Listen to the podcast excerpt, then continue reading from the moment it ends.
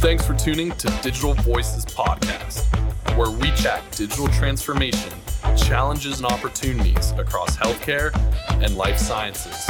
And now, your host, Ed Marx. Ed Marx here, Digital Voices. Exciting to have another friend of mine and, and just an awesome leader in the whole healthcare digital space. And that's my friend, Aaron Miri. Aaron, welcome to our show. Thanks, Ed. Good to be here. Share some time with you today.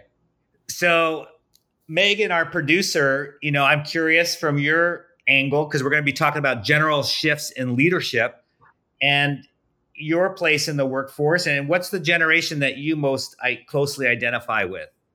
Well, um, so being born in the 80s, I'll have to say I identify with Gen Y, also known as the millennials. Right. So you're more of the digital native type compared to at least myself.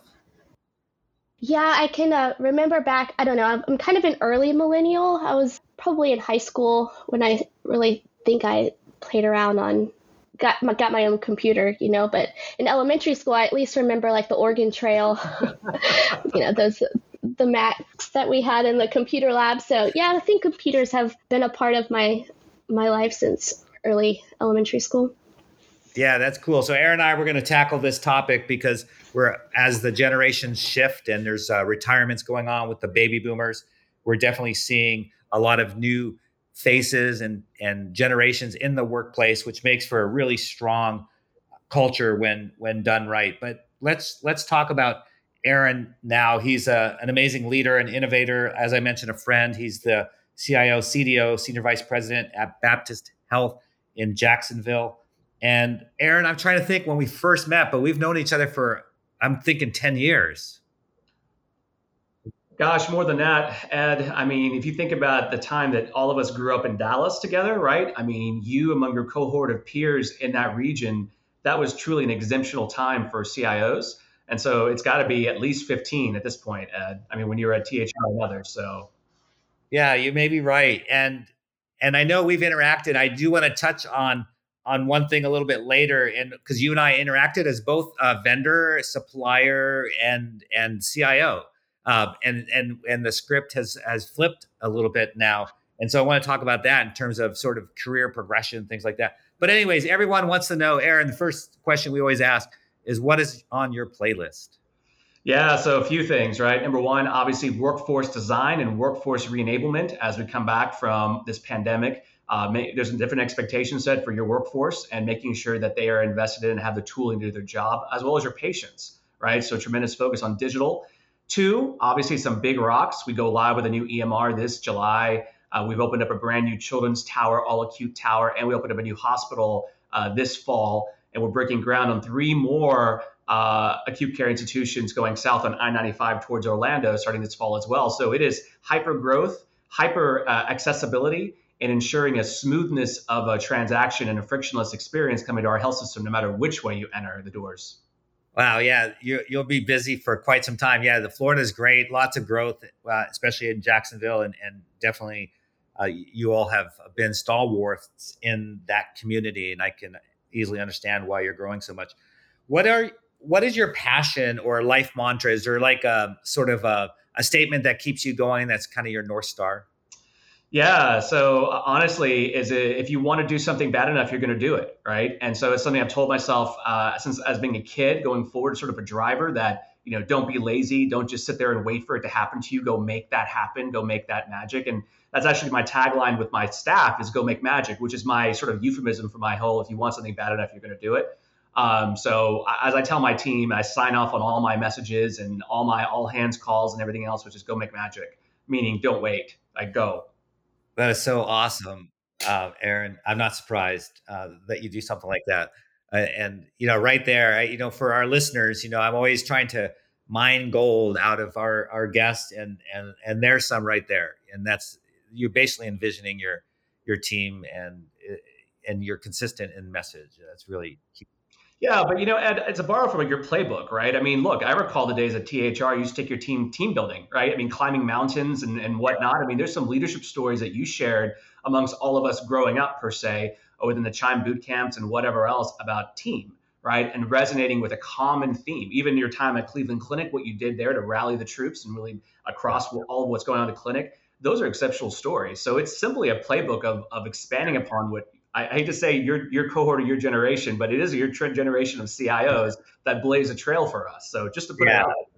All right. Well, that, that's very kind. All right. So let's talk about generational shifts. So just a baseline, everyone. And when you look these, if you were to Google this, you'd find a slight variation in the years, but baby boomers essentially uh, mid 40s to mid 60s. Then we got Gen X mid 60s to 80. And then we got Gen Y, like Megan, uh, 81 to 96 or so. And then the latest generation, at least that's in the workforce, is Generation Z. So uh, that's like 1997 mm-hmm. uh, for, for 15 or 20 years after that. So those are sort of the generations that we find in the workforce. So, Aaron, are you seeing a shift in leadership styles? And I know we're speaking very generically, right? There's always exceptions, but generally speaking, is there a shift in leadership styles, do you think, from like Gen X to baby boomers? I think so. I think so. And I think you can see it play out with uh, what's happening with CEOs in the media who are being very public about thou shall return to work and thou shall all come back and be on site eight to five. And those are very traditional types of CEOs. Then you have more of the, you know, maybe tech company CEOs and others who are like, oh no, remote forever, right? Remote. So if you look at those two extremes and you come in the middle of it, now you have the workforce that's trying to transact again, their expectation set, which leadership expectation set, and find alignment. What you're going to run into, though, are recruitment issues down the road unless you can resonate a message that crosses all those generations. And so that's why it's important for us at Baptist, as we invest in tooling and equitable uh, digital strategies, that everybody feels inclusive, regardless of what your perspective may be, which is there's no wrong perspective. It's to your point of what you were just saying earlier, it's just a generational thing. So how do you yeah. work through that and get to the other side of it and be successful? Yeah, do you think that Gen Y is better prepared for digital worlds since many of them maybe grew up digital? I think so. I, I do, and, and I and I do think that it's just natively i mean you know you ask a kid today how to use a rotary phone to look at you you know funny but they'll be able to tweet and go on snapchat and do a, a tiktok at the exact same time i mean how i have no idea but it's just a different expectation set. So yes. Yeah. So if we step back for a second and go to Gen X, which uh, many, so if I think about uh, CIOs, and this would be a great chime study to undertake, is really looking at this uh, from an angle of leadership and leadership development. And we think about Gen X, probably the majority of CIOs today. I, I think we've seen a graying of the CIO, and I'm included in that uh, and but mostly the baby boomers and their retirement. There's been lots of retirements. We're not going to go into names because there's so many CIOs, but a lot of prominent CIOs are retiring or, or on the cusp of retirement. Then you have Gen X, which uh, so I'm sort of the leading the back end of the of the Gen X, and uh, and you're seeing a lot of them uh, who may be struggling a little bit making the transition to CDO like you have. Is there is there something that is helpful to maybe Gen X persons who didn't grow up digital natives that might help them in the transition to CDO?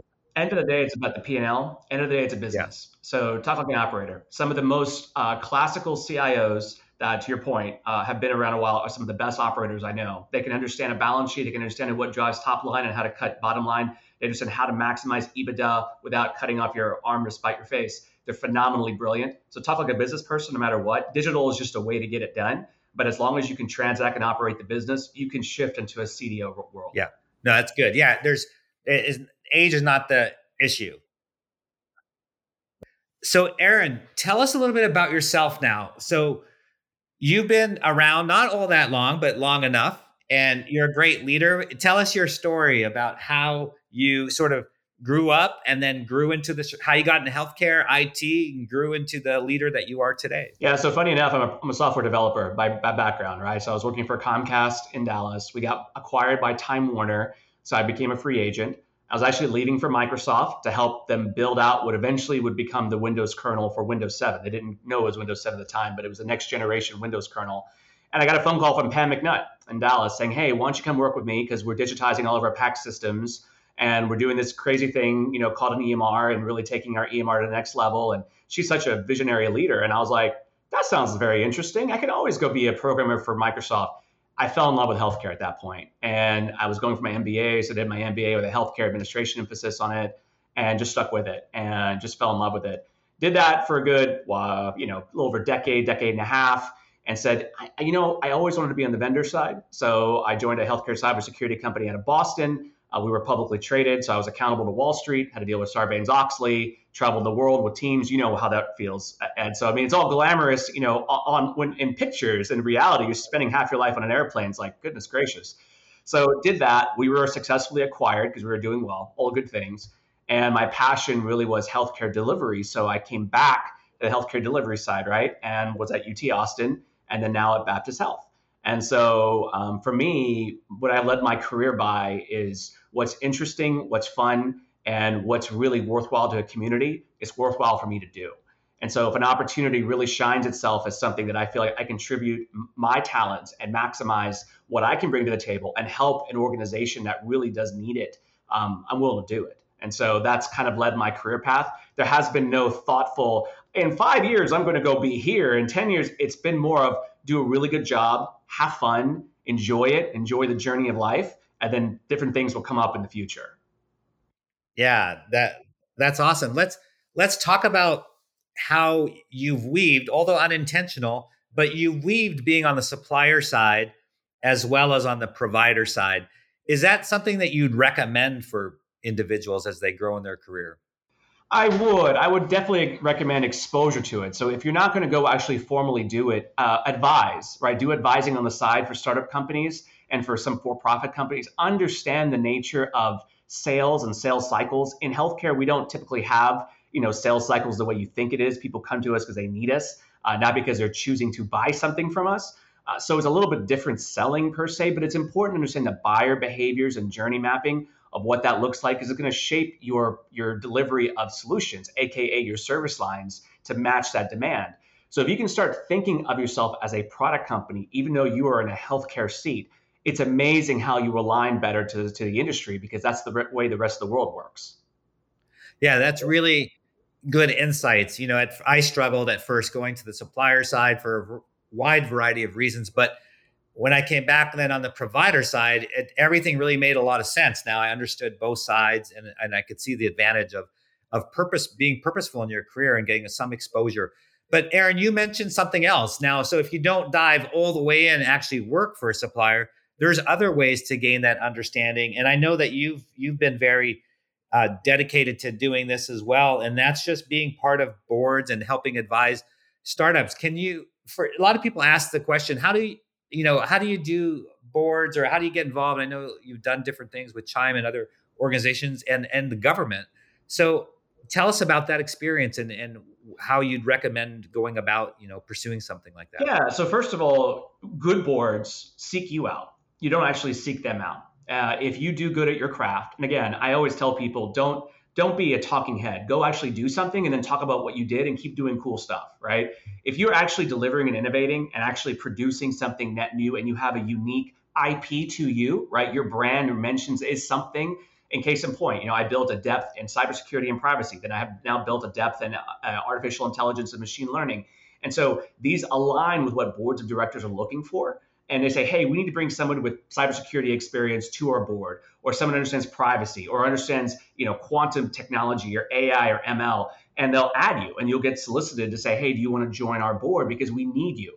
Boards of directors are, are an amalgamation of expertise to guide an executive team on how to move forward. So all you have to do is do a really good job at your job, and these things open up for you. But you have to be, you have to do something. You can't just talk about doing something.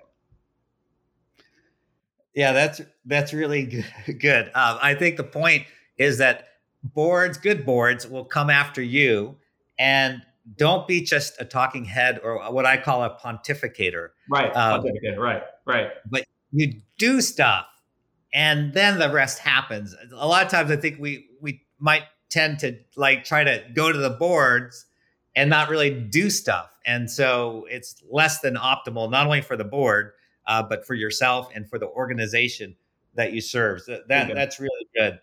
So let's go back a little bit to uh, leadership. And so you're clearly a, a, wonderful leader. How do you evolve? How do you keep evolving? So I know you did you did boot camp, right? Like a chime boot camp way back when. And so that's a good good start. What what else do you do to keep learning? And you just mentioned that, you know, you've gotten deep in these different areas. How how do you go about doing that? Yeah, so so let's take boot camp as an example. Now I teach boot camp. I'm on faculty, right? And I always said when I went through boot camp in like 08 or 07, whenever that was, it was like I'm going to teach this class one day. So to be able to do that, to be invited to become faculty, you have to have competencies and do something, right? So again, it's that thematic thing. As to learning and specializing in depth, I dive in. I mean, I think all of us that are in these roles, in these leadership roles, are just passionately curious, no matter what we do. And so if you keep learning and, and honing your craft, and also having the hubris to know that you don't know everything and there's smarter people than you in the world, and that's okay then you're going to keep learning and growing and you continue to give back. But to me, it's a, I'm at a point in my career, I guess you would call it mid career, mid late career, where it's not just keep learning, but give back to the next generation. So teaching now Chime University, teaching in, in universities formally, you know, I teach an adjunct class at the University of Texas at Austin. All these things are meant about embracing the next generation where I'm not too far removed, but I'm removed enough from them but I can relate saying, look, I was in your seat one day, and if you really want the crazy job of being a CIO one day, this is what it takes to do that. Like, be careful what you wish for. But it's one of those, you know, ebbs and flows, just like you used to teach the class, Ed, just like the things you and your your generation did for us. Right now, it's up to us to do the same thing, give back. Yeah, love that. So we talked a little bit earlier about like baby boomers and you know mm-hmm. maybe some tips for them uh, to make sure that they're still contemporary and on the digital side. What would you say to, and I know you have a couple daughters who are not yet in the workforce, they're plenty young, you got plenty of time. But, you know, let's just say 15 years from now, after, you know, they graduate college and, you know, what sort of advice would you give people coming out of college today in terms of, you know, the, the their future and, and it doesn't have to be specific to healthcare, but it could be. Yeah. So, so number one, right? Always keep learning. As I always said, just because you're done with college doesn't mean you stop cracking textbooks open. You stop cracking good business books open and learning. So always be learning. Uh, two, do not work for jerks. I would say, you know, if you're in a crummy place and working for a crummy person, get out. There's plenty of jobs out there. I don't care how frightening you think it may be. Do not work for jerks. Life is too short to tolerate jerks. And then last but not least, go see the flipping world. Do not sit in one place for forever and think the world's going to come to you. It will not. It will pass you by. And one day you'll wake up and ask yourself, why didn't I take that trip to Barcelona? Why didn't I go spend a summer abroad in Paris? What I mean, Ed, you're a classic example of this. Go embrace life in the world as it was meant to be. I mean, God created this beautiful planet. Let's go enjoy it. That's why we're here, right? So so don't be afraid to stretch yourself. And I think if you keep doing that as an individual, especially as a as a young professional, you're going to see your career explode in growth because you become a more well-rounded individual and a more holistic individual and that's what makes you so appealing in terms of investing and putting you in these senior roles because you bring a perspective and dynamicism that maybe wouldn't have been there otherwise. Yes, very insightful. I'm just, you know, this is obviously not a visual uh, podcast. It's all uh, hearing our voice, but man, I, I, just want to jump up and down, Aaron, at, at a lot of your answers. It's, it's so good. This is, I'm, I'm, hoping a lot of listeners take what you share, your wisdom, uh, to heart. Let me let me throw in uh, a, a, new sort of question based off of that answer as we sort of head down the home stretch here, and that is uh, work life balance. You know mm-hmm. that we'll talk about. You talk about it as Chime and on faculty at Chime. You talk about it quite a bit. You know, how do you balance all these different things? You know, see the world. Uh, at the same time, be really good at your job and also learn new things. You know, how do you? And, and I know you're a big family man. So mm-hmm. how how do you balance everything? something has to give, and it usually is sleep, a lot of coffee. No, I'm, I'm actually just kidding here. But the reality is, you, you have to have your priorities straight, which is your your your personal health, your family and your family health, and then everything else, inclusive of work, inclusive of everything else going on, right? So if you're healthy, so if you you know, I run every day. Now I'm not a marathoner like you or a gold, you know, medalist like you are, Ed, but I, I, work out every day. That's my, you know, five o'clock to six o'clock in the morning. My head, my head is cleared, right? So I do my morning run, and that keeps me also health, healthy in mind, body, and soul, and in spirit. Then two is my family, ensuring that I'm there, especially for my my young daughters and my wife as they have events at school, as things are going on there. I do not sacrifice that. I do not miss the important events. I carve everything out around that, and I make sure everybody understands that and I only work for institutions that understand that that is my priority. if there's an expectation that you're going to miss your daughter's recital or you're going to do whatever else, guess what? I'm finding somewhere else to go work because that there is no substitution outside of an emergency one-off thing. There is no substitution. And then last but not least, as I said, to give back, right? So I find a lot of joy in traveling, you know, with Chime faculty, doing these teaching events I do with these things build me, stuff I do with and government. I keep growing from that and allows me the opportunity to give back. Yeah, that's great, Aaron. And you're right. If you have that is the key. You have to have everything in priority and then be a good time manager and you can do all these different things. Uh, it's it's amazing if you really study your time and how it's spent you can be very efficient uh, and and still accomplish all of these goals we know within that priority and that that's something that people sometimes uh, overlook wow aaron this has been amazing I, took a bunch of notes just for myself here as i'm looking down at my paper uh, as we come to the end you know we covered a lot of topics from sort of the different generations we talked about leadership we talked about sort of home and work life balance is there anything that you want to double down on, or perhaps there's something we didn't talk about and you want to share? So I'll share with you a fun story. You'll remember this, uh, Ed. I was with you on your one of your hospital go lives on Coney Island for New York hospitals when you were going live with Epic, and you rolled in a giant Epic Go Love L O V E cake, and the exuberant joy from the team as you went live and transacted that day was something that was very palatable and stuck with me. And that was, I believe, 2017, yep. if I have the year right. Um, and then you and I walked around Lower Manhattan talking about it and the lessons learned and how you built people. And I think the takeaway story in all of this is the way you transact and treat your teams is the way you transact and treat yourself. And so the more you can give yourself a go love cake from time to time and keep learning and resonating in the future and loving on your team the same exact way and helping them grow and uh, become aspirational, you know, careerists themselves, you will see everything around you blossom. And so at net net end of the day, it is all about how you treat people, how you treat yourself, and how you never, ever, ever stop and just smell the roses and you keep going. That's the end game. Well, I think everyone can see why I had Aaron as a guest, why I had you today. The, it's amazing. I, I get a lot, I'm, I'm like energized myself. You know, I'm ready to, I want to go do something uh, that I didn't, my schedule's full already today, but man, if I could, you know, I'm ready to conquer the world do do whatever, handle whatever challenge comes before me. Lots of great insights, uh, tremendous, uh, and and more than that, you're just a really good person. I think that came out in your answers as well, Aaron. You you're you are uh, leading sort of uh, this next generation of leaders within healthcare. I feel really good and confident for the future of a lot of our organizations because of people such as yourself, just full of a lot of great energy, passion, and vision, and just like I said, just good people uh, which is as important as anything else that we spoke about. So thank you so much for being our guest. It, it really means a lot to me personally. Uh, again, I'm energized myself, and, and if that's the case, I'm sure our audience will be as well. Awesome. Thank you. I appreciate you guys. That concludes another pod drop for Digital Voices. Thank you for listening to Digital Voices Podcast with Ed Marx. If you enjoyed this episode, subscribe on your preferred streaming service and leave a rating and review. And most importantly, thanks again for listening.